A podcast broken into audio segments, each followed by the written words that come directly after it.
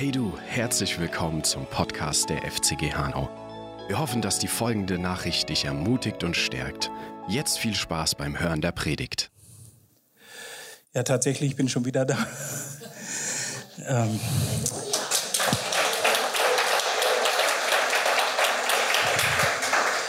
Aber es ist auch schön, hier zu sein an diesem Frühlingsmorgen. Claudia hatte das vorhin ja schon mit diesem Frühlingserwachen und diesem Durchbrechen. Und es ist unglaublich, wie über Nacht die Natur aufbricht und so lebendig wird. Und wisst ihr, das ist bei uns nicht anders. Da braucht es keine lange Laufzeit, kein Vorbereiten. Wir können durchbrechen, wenn wir uns dem Herrn zuwenden und sofort ähm, bricht es auf und blüht es und lebt es. Das ist einfach schön. Lass uns anstecken von, anstecken lassen von der Natur, aber auch von dem Geist Gottes, der in uns das neue Leben bewirkt. Ich will heute Morgen ähm, euch ermutigen, aber ich glaube, das mache ich immer. Das ist irgendwie mein Ding, das, was Gott mir gegeben hat. Ich möchte mit euch über einen Menschen der Bibel reden, reden ihn näher bringen, ähm, der wieder mal so viel mit uns zu tun hat, aber nicht so wirklich auf dem Schirm ist. So aus dem Alten Testament. Äh, ich liebe es, wenn ich in der Bibel von Leuten lese, wie Gott mit ihnen umgegangen ist, dass es nicht perfekte Leute waren. Selbst die Könige und unsere großen Glaubenshelden irgendwo, wenn man länger drüber studiert und liest. Und dann merkt man, da gibt's Macken und da gibt's Fehler und sie machen Fehler, aber Gott geht den Weg mit ihnen und Gott macht, kommt ans Ziel letztendlich. Und das ist so schön davon, äh, schön davon zu lesen und darin ein bisschen zu studieren. Ähm, für den, für die Person des Tages heute. Gehen wir in den zweiten Samuel, in das vierte Kapitel.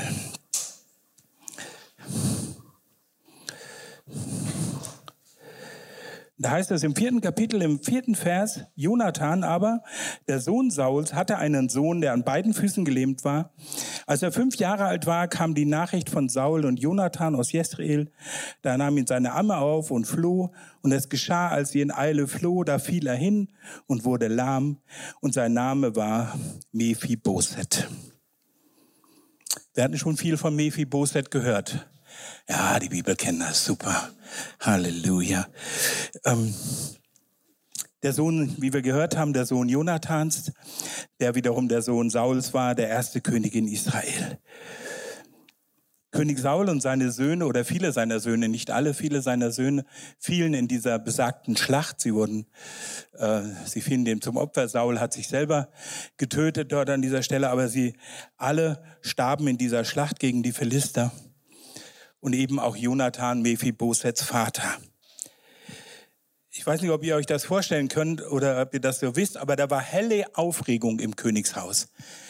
Der König ist gefallen, seine Erben sind gefallen, sind alle tot und jetzt standen da wenige noch im Königshaus, die Bediensteten, äh, wenige Nachkommen, die Kinder und die Alten und jetzt war helle Aufregung. Was, was passiert? Sie fürchteten zu Recht um ihr Leben.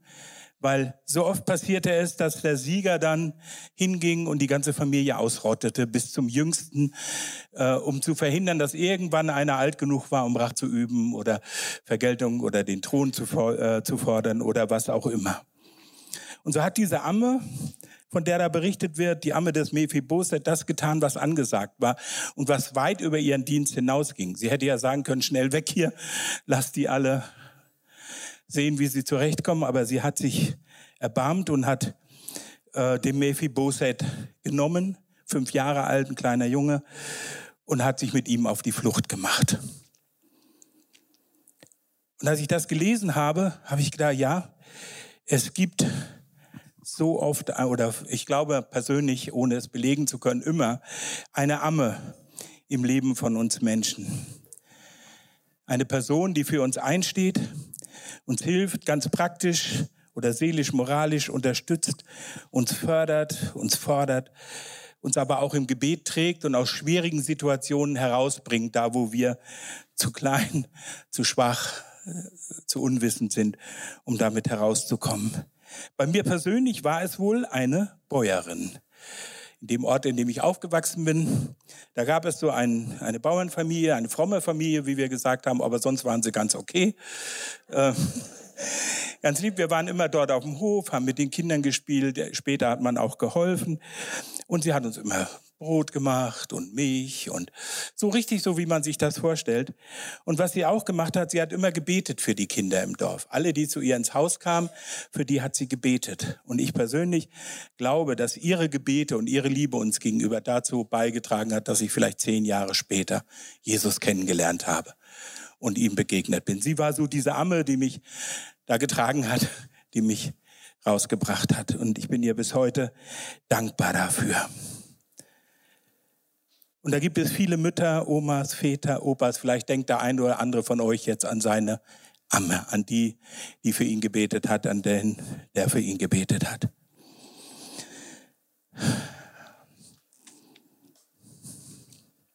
Also Mephibosheth, er war gerade mal fünf Jahre alt. Er wusste nicht, was da los war, warum diese Hektik jetzt auf einmal, warum die ihn da gepackt hat, losgerannt ist, alles stehen und liegen gelassen hat. Und dann fiel er auch noch hin. Ist jetzt die Frage, die nicht ganz geklärt ist, hat sie ihn fallen lassen in der Hektik oder ist er gestürzt, selber gefallen? Das ist aber eigentlich auch gar nicht wichtig. Er zog sich Verletzungen zu an beiden Füßen, an beiden Beinen. Und er war von Stund an lahm. Er konnte nicht mehr richtig gehen. Heute würde man ihn in die Notaufnahme bringen. Das wird geschieden und gemacht und operiert. Und ein paar Monate später kann er wieder laufen. Damals war das ganz anders. Und im Praktischen war er gelähmt für den Rest seines Lebens an den Füßen.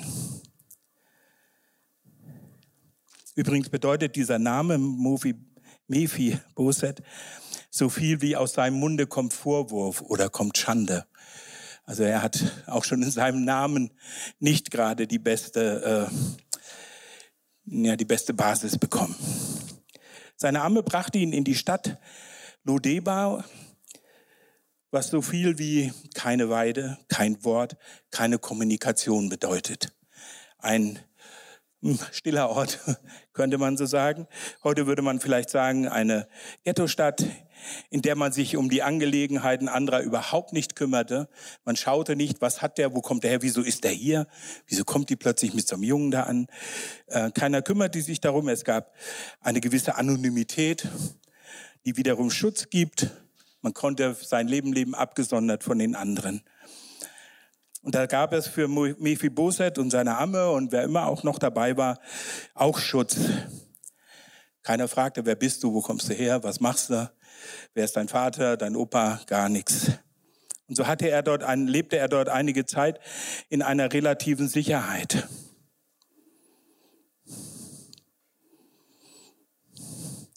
Manchmal denke ich so, ja, wie viele von uns oder von den Menschen um uns herum, in unserer Familie, in unseren Freundeskreisen, die Nachbarn sind auch irgendwie lahm und verletzt aus ihrer Vergangenheit, weil sie vielleicht gefallen sind, nicht nur körperlich, sondern auch im Leben gestürzt sind. Warum auch immer. Oder fallen gelassen wurden von Freunden, von Leuten, die sich eigentlich um sie kümmern sollten. Die nicht nach ihnen geschaut haben. Sie fühlen sich lahm, sie fühlen sich nicht dazugehörig. Am besten keiner bemerkt mich. Ich bleib so, wie heißt das, unter dem Radar heute. Keiner, keiner sieht mich. Und vielleicht ist es auch wirklich so, dass es verborgen ist vor den Augen der Mitmenschen. In der Masse anonym bleiben. Keiner sieht es oder keiner will es sehen. Keiner fragt, keiner schaut. Es soll ja auch verborgen bleiben. Aber trotzdem sind diese Menschen lahm und können nicht wirklich das Leben, kommen nicht in das Potenzial, in das Leben hinein, zu dem sie eigentlich berufen sind, was sie eigentlich leben sollten. Sie stoßen immer wieder an ihre Grenzen und kommen da nicht drüber hinaus. Zurück geht es auch nicht. Ist ja nichts mehr da. Das Könighaus ist zerstört. Die, alles ist weg. Da ist scheinbar nichts, wo man Hilfe bekommen könnte, wo man sich hinwenden kann. Und diese rechte Zukunft, der strahlende Zukunft, da wird schon was, ist auch nicht gegeben, ist auch nicht da. Schließlich soll ja keiner wissen, wer ich wirklich bin was ich, was in mir los ist, was mit mir ist, woher ich komme. So sitzt Mephibosheth also in Lodebar, vergessen, ohne Zukunft und über die Vergangenheit will er nicht reden und die Zeit vergeht. Machen wir einen Sprung zu jemand ganz anders, zu König David. Strahlender Held, der große König, zwischenzeitlich König geworden, hat zahlreiche Schlachten geschlagen, hat Siege errungen, hat in seinem Reich und darum herum aufgeräumt, Ordnung geschaffen, ähm, der strahlende Held. Und eines Tages denkt er plötzlich an Saul. Und er denkt noch viel mehr an seinen Freund Jonathan, den er so sehr liebte, mit dem er so eine ganz tiefe Freundschaft hatte.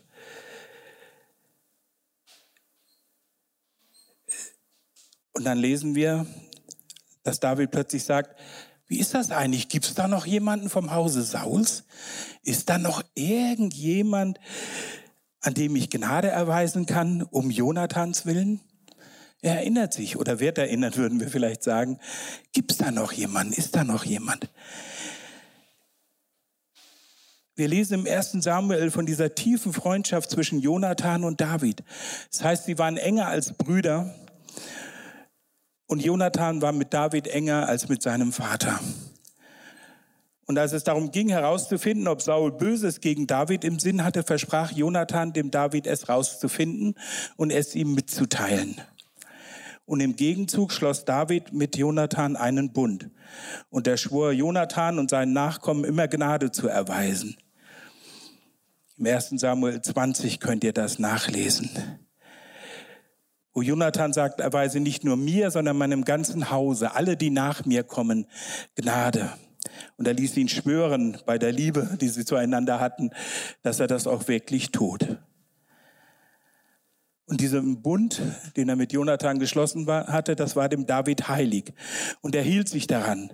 Und deshalb fragte er, gibt es da noch jemanden, an dem ich Gnade erweisen kann? Gibt es da noch? Ist noch einer übrig geblieben? Und er fragte nach den Nachkommen Jonathans. Und natürlich denken wir dann unwillkürlich an den Bund, den Jesus mit seinem Vater geschlossen hat, uns zu gut, für uns, um unsretwillen, den neuen Bund in seinem Blut, im Leiden und Sterben und Auferstehen. Und deshalb ist Jesus da, genau wie David, und fragt, ist da jemand, an dem ich meine Gnade erweisen kann, um des Bundes willen. Gibt es da jemand? Die Bibel sagt, dass Jesus da ist, um zu suchen und zu retten, was verloren ist, was von den Kindern Gottes da ist, aber noch nicht wieder zurück ans Herz Gottes gekommen ist. David fand mich wie Bosheit und segnete ihn, tat ihm Gutes, auf Basis dieses Bundes mit Jonathan. Und Jesus, er sucht dich und er findet dich, um zu retten und wiederherzustellen und dir Gutes zu tun und Gnade zu erweisen aufgrund dieses Bundes, den er mit seinem Vater geschlossen hat, uns zu gut, des neuen Bundes. Da gibt es diesen Ziba. In 2. Samuel 9 lesen wir davon, ehemals Knecht im Hause Sauls, jetzt irgendwo mit Mephibosheth verbunden, wahrscheinlich in derselben Stadt. Er kennt ihn. Und er wird befragt, gibt es noch jemanden? Und er bringt Mephibosheth ins Gespräch. Wisst ihr, wir, die wir Jesus kennen, wir dürfen andere immer wieder zu Jesus bringen, vor Jesus bringen. Im Gebet, dürfen für sie beten, sagen, Jesus, da ist noch, also nicht, dass er das nicht wüsste, aber zu sagen, Jesus, da ist noch jemand, dem könntest du Gnade erweisen, der braucht so dringend deine Gnade, der braucht so dringend deine Hilfe. Da ist noch jemand. Meine Nachbarin, meine Freundin, die Kassiererin bei Aldi, wer auch immer, da ist noch jemand, dem könntest du Gnade erweisen. Und David hörte und er holte Mephibosheth aus Lobeda, aus dem Versteck, aus der Anonymität, aus dem Vergessen, zu sich an, in das Königshaus.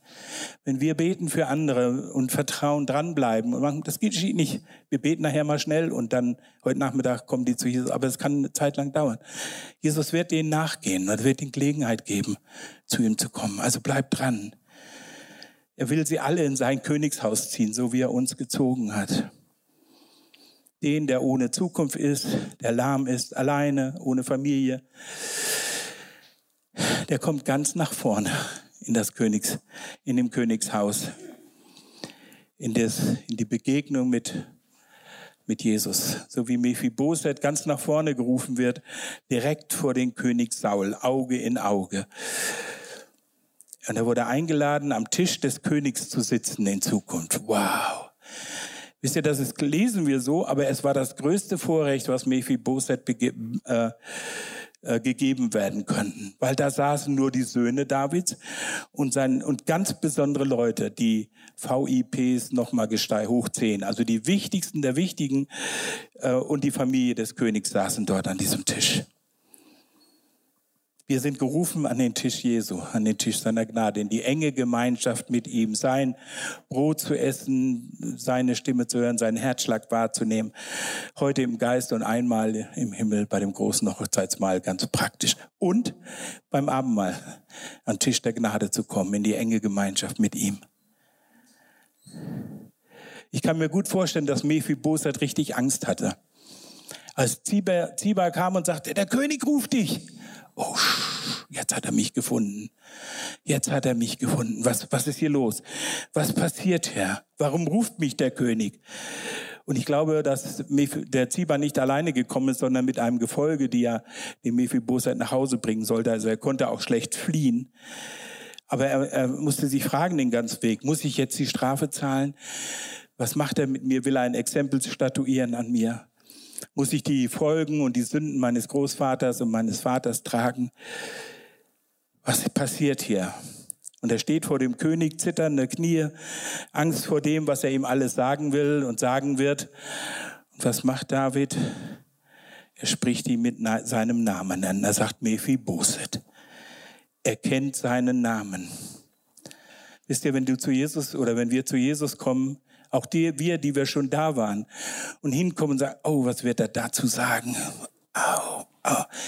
Du lädst mich an, du weißt gar nicht, was mit meinem Leben los ist, was ich schon erlebt habe, was ich gemacht habe, was ist. Und wir kommen vielleicht mit zitternden Knien vor Jesus, weil wir denken, jetzt gibt's richtig einen drüber. Jetzt haben wir es auch wirklich verdient. Und dann stehen wir da und er sagt, Sigmar. Er sagt Ingrid, Kerstin. Und, und ich will euch, erstmal kenne ich nicht alle Namen und ich will sie auch nicht alle aufzählen, aber wir dürfen vor Jesus stehen, er kennt unseren Namen. Wir sind nicht einfach irgendjemand, den er halt auf dem Weg mit retten muss, weil das sein Job ist, sondern wir sind, wer wir sind. Wir sind geliebt und angenommen und ganz persönlich bei ihm bekannt. Und er sagt, und er nennt uns mit, mit unserem Namen. Der Name ist im Himmel bekannt. Jeder Name, auch der Name deines Nachbarn ist im Himmel bekannt. Sie kennen ihn.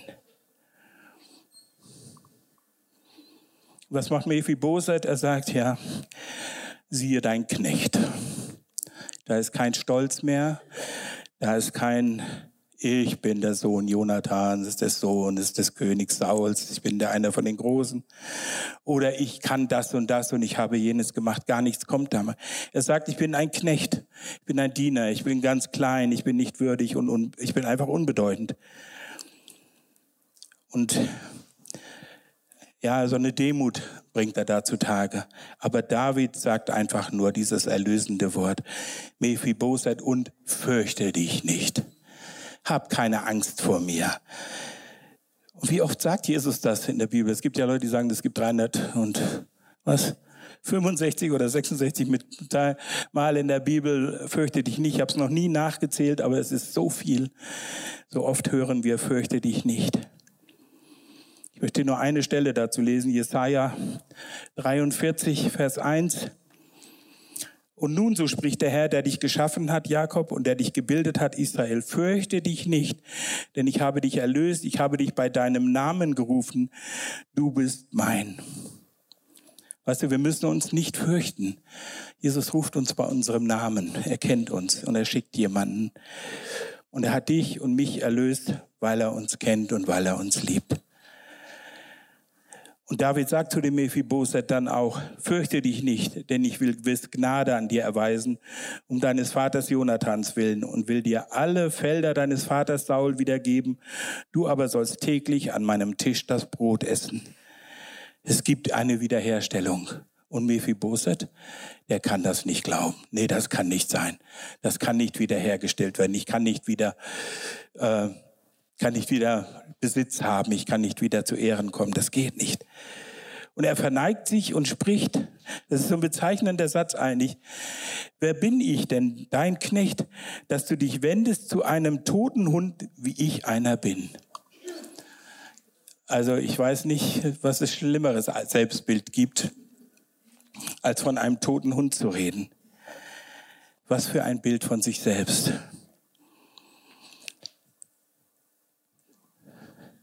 Ich glaube auch eine falsche Demut, die da ein bisschen durchkommt.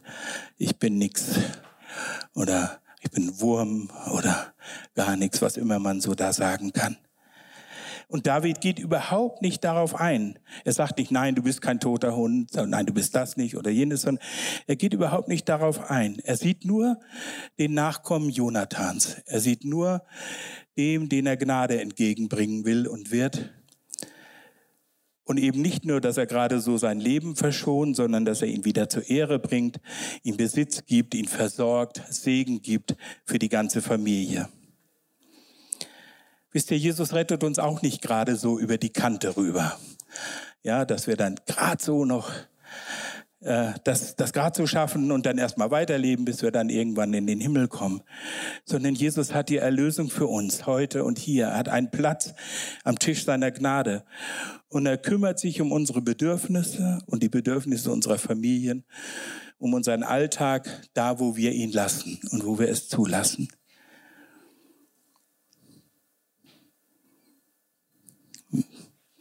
Im neunten Kapitel heißt es dann, Mephibosheth aber wohnte in Jerusalem. Er aß täglich am Tisch des Königs, aber er war lahm an beiden Füßen. Uh. Das ist der letzte Vers in dem Kapitel. Am Anfang habe ich ihn fast überlesen, wie man so ist, ne? Aber da heißt es, er war lahm an beiden Füßen. Wisst ihr, da hinkt der Vergleich, da passt es nicht mehr. Weil Jesus heute erheilt auch körperlich, und er stellt wieder her. Er will, wie oft lesen wir in dem Neuen Testament, dass Lahme gehen können. Wie oft lesen wir davon, dass das Blinde sehen, das Taube hören. Wie oft hören wir heute Zeugnisse, wo Jesus heilt und wiederherstellt und nach vorne bringt.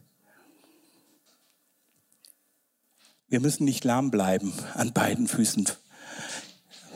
Unsere Knie müssen nicht weiter schmerzen, meine, und auch immer weh. Wir müssen nicht in dem bleiben, wo wir sind, sondern wir können Heilung und Wiederherstellung haben. Wir werden da später auch, lasst uns später ruhig dafür beten, noch beim und vor dem Abendmahl. Und doch lernen wir etwas daraus aus dem, dass Mephibosheth lahm blieb. Er hatte zwar diese Einschränkung, er war nicht in allem so fit wie die anderen, aber er aß täglich am Tisch des Königs. Er lebte ganz in der Nähe am Herzen seines Königs, den, der ihn liebte. Manchmal haben wir Einschränkungen, wenn ich mich anschaue, wenn wir uns anschauen, andere anschauen, dann ist das nicht immer alles so, wie wir uns das vorstellen. Ähm, wir können nicht alles so machen, nicht nur wegen Alter, sondern überhaupt. Manche Dinge kann man nicht so machen. Äh, es gibt auch manchmal Dinge, Verletzungen aus der Vergangenheit, die geheilt werden, die vergeben sind, die er wegnimmt. Und trotzdem hängt es irgendwie da in unserer Persönlichkeit, in unserem Charakter, wie auch immer. Es wird nicht immer alles weggenommen. Aber man kann, man wird sehr gut damit leben. Ich war vor zwei Wochen auf einem ehemaligen Treffen meiner Bibelschulklasse. Nach 37 Jahren haben wir uns mal wieder getroffen. Und jemand sprach dort von der, einer japanischen Methode, die Kintsugi heißt. Hat schon mal jemand davon gehört? Das ich auch nicht, obwohl das ganz bekannt ist. Ähm, und zwar geht es dabei um zerbrochene Keramik. Vielleicht kannst du mal das erste Bild zeigen. Kennt ihr das? Jetzt erinnert ihr euch, ne? Aber lasst mal, ich erzähle es trotzdem. Da ist dieser, dieser Topf, diese Tasse, dieser Trinkbehälter und er ist kaputt. Würde man sagen, na ja, jetzt kommen die Leute in die Töpferei und sagen, hier könnt ihr da was machen. Nö, das machen wir neu, das geht viel schneller und schmeißt das Ding fort. Ja, vielleicht kann man noch ein bisschen was schöpfen damit, aber es ist wirklich nicht toll. Und dann sagt diese Kintsugi-Methode, man nimmt es, setzt es wieder zusammen, klebt es. Und wenn ihr das mal versucht, dann werdet ihr sehen, es bleiben die Klebestellen, es bleiben Nahtstellen, es bleibt was übrig. Und das ist auch nicht schön, je nachdem, wie gut man ist. Also bei mir wären die weniger schön wie bei vielleicht bei der Ulla mit ihren Fingerfertigkeiten, wie auch immer. Man fügt es wieder zusammen, man klebt es. Aber bei dieser Methode, da ist das Besondere daran, dass die Nahtstellen nicht kaschiert oder verborgen werden, sondern sie werden hervorgehoben. Machst du mal das nächste Bild bitte? Das ist dasselbe Gefäß. Es wurde geklebt, es ist wieder dicht, aber die Nähte werden hervorgehoben mit Gold oder Silber oder Platin. Und als ich so ein bisschen darüber nachgelesen und recherchiert habe, habe ich von einem Künstler, der sich damit beschäftigt, gelesen, er sagte, ich finde es schöner, wertvoller, denn gerade dieses Nicht-Perfekte macht mich einzigartig. Sprach von sich selber, dass auch sein Leben Dinge dann einfach das Nicht-Perfekte. Wir neigen oft dazu, als Christen unsere Risse, unsere Narben, Dinge, die einfach da sind, die unser Leben ausmachen, so zu übertünchen und sagen, ist alles, ist nichts und bin fit wie ein Turnschuh, ich kann machen, tun, was ich will, was auch immer. Anstatt dem zuzulassen, dass der Vater die vergoldet und dass er, dass er es zeigt, ja, trotz aller nicht perfekt sein, trotz der Macke, trotz, ja, Macken haben wir alle, ne? Trotz, trotz der Macke, trotz der Behinderung, trotzdem ähm, sind wir etwas Wunderbares und Einzigartiges und voll, voll zu gebrauchen, voll zu gebrauchen. Ja, es muss nicht, es muss jetzt nicht als Zierstück irgendwo rumstehen und wenn du Wasser reinfüllst, sickert das überall raus, sondern es ist voll zu gebrauchen. Es ist wieder dicht. Und so macht uns das, was wir erlebt haben in unserem Leben oder erleben, manchmal sogar durchlitten haben, einzigartig und besonders. Und wir werden anderen zur Hilfe, zur Ermutigung werden, zur Hoffnung. Die sagen, die sich fühlen wie so ein zerbrochenes Gefäß und dann sehen sie plötzlich, da ist Heilung da, da ist Wiederherstellung da. Er oder sie hat Ähnliches erlebt und mitgemacht, aber sie, sie ist da, sie freut sich, erlebt. Ähm, Gott gebraucht sie, Gott kann sie voranbringen. Und wir können anderen zur Hilfe und zur Ermutigung werden, das habe ich schon gesagt.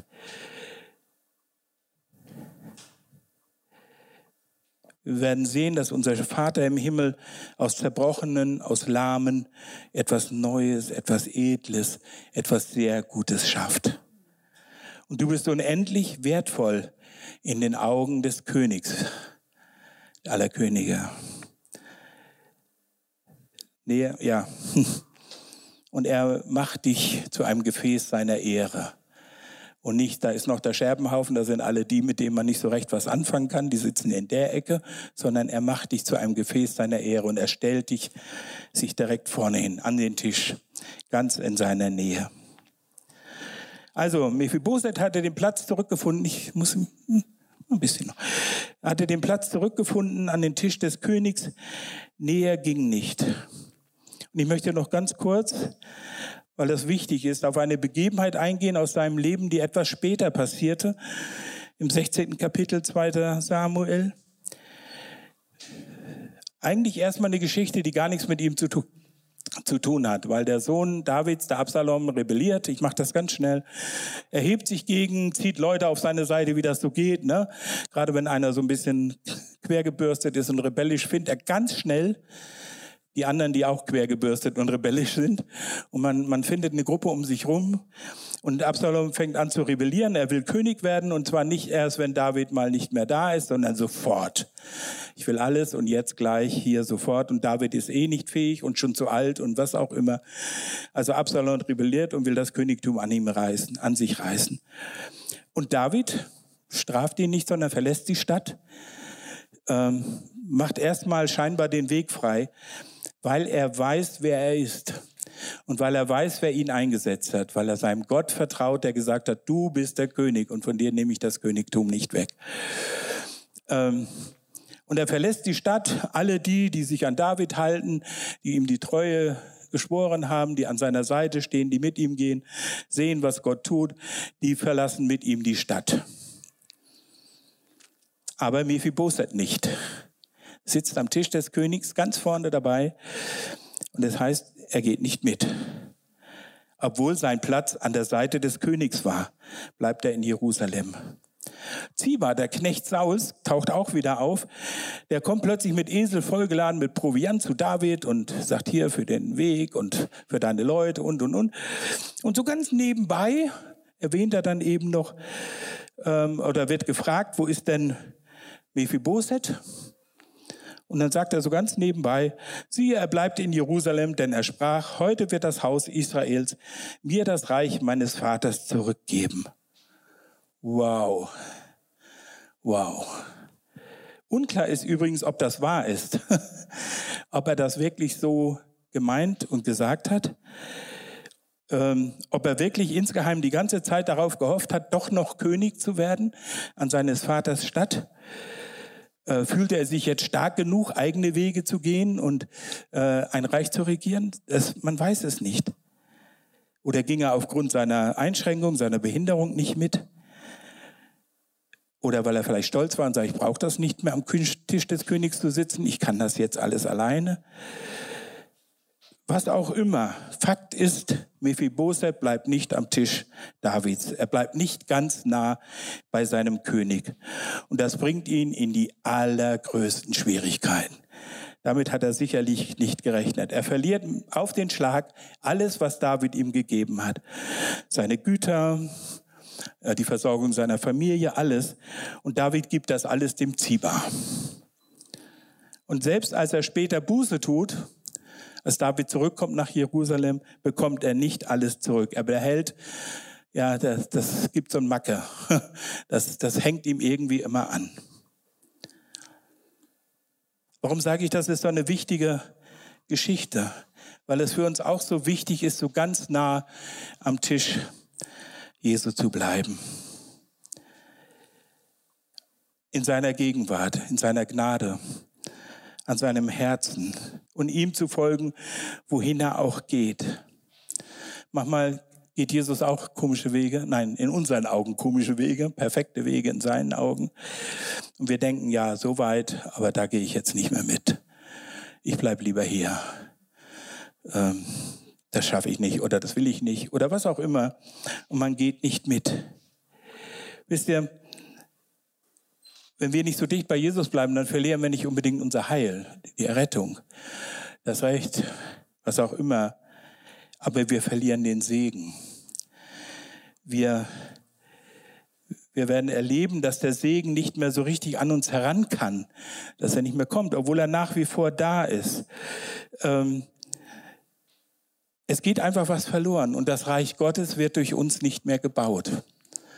Wir sind dann wirklich so, ja, wir bleiben zurück, Jesus geht voran und wir wundern uns, dass nichts mehr passiert und dass im Gegenteil sogar das, was wir an Segen empfangen haben, irgendwie zwischen den Fingern zerrinnt.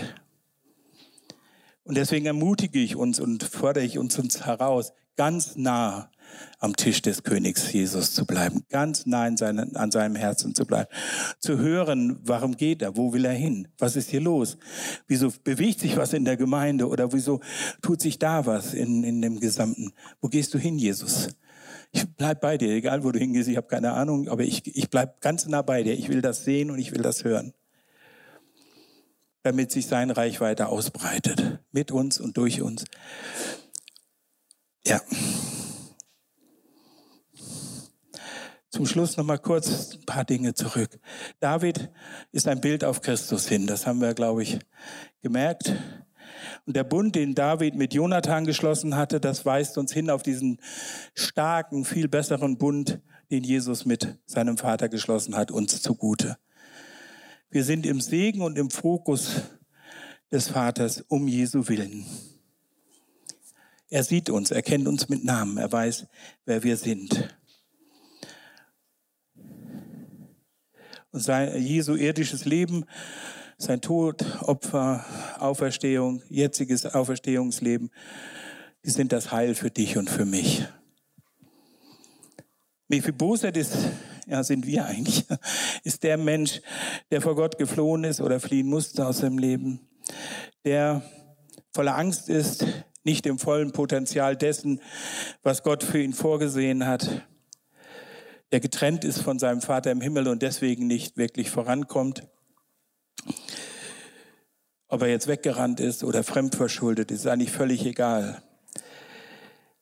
Er ist nicht vergessen, wir sind nicht vergessen. Der Vater sucht und findet, er schickt seine Diener, seine Kinder an die Hecken und Zäune, wie es so schön heißt in der Bibel, um zu schauen, ist da noch jemand, dem ich Gnade erweisen kann? Gibt es da noch jemand, der übrig geblieben ist? Und der Mensch, der zu Jesus kommt, du und ich, wir sind keine toten Hunde. Wir sind keine unnützen Anhängsel, Mitnahmen noch, die müssen wir halt jetzt auch noch mitnehmen. Ähm, sondern wir sind bekannt im Himmel mit Namen und wir sind gewollt und eingeladen an den Tisch der Gnade in enger Gemeinschaft mit unserem Schöpfer und Vater Gott durch Jesus. Wie viel mehr Ehre können wir denn haben wollen? Ja, wir können vielleicht hier doch noch Kinder von Bill Gates werden und viel Geld haben oder was auch immer. Wie Richard sagt das immer so schön, ne? wo muss ich unterschreiben? Ähm, aber welche Ehre können wir mehr haben, als am Tisch der Gnade zu sein, bei Jesus zu sein, mit ihm zu leben und voranzugehen? Und deswegen wollen wir auch dort bleiben, ganz nah. Auch wenn er sich bewegt, auch wenn er weitergeht, wenn sich der Platz verändert, wie auch immer, wenn wir nicht alles verstehen. Aber lass uns unbedingt beim König bleiben. Lasst uns unbedingt beim König aller Könige bleiben, bei Jesus. Weil er ist es, der uns heilt und der uns wiederherstellt, der uns den Segen gibt und der manchmal die Narben und Risse unserer Vergangenheit vergoldet und schön macht für andere zur Ermutigung äh, und unser Nicht-Perfektsein nutzt äh, für sein Reich. Und auch wenn uns manche Dinge anhängen, soll es uns nicht daran hindern, bei Jesus zu bleiben und ganz nah bei ihm zu sein. Denn er hat verheißen, dass wir mit und durch ihn und durch uns sein Reich gebaut wird und voranbringt. Hier in Hanau, mein Kinzigkreis, in Hessen, Deutschland, auf Madagaskar, in New York, wo immer er die Leute hinführt, uns hinführt, bis ans Ende der Erde, baut er sein Reich. Und selbst wenn einer kommt und sagt, das ist mein Reich, ich will das, wird das nie schaffen. Am Ende ist es sein Reich. Amen.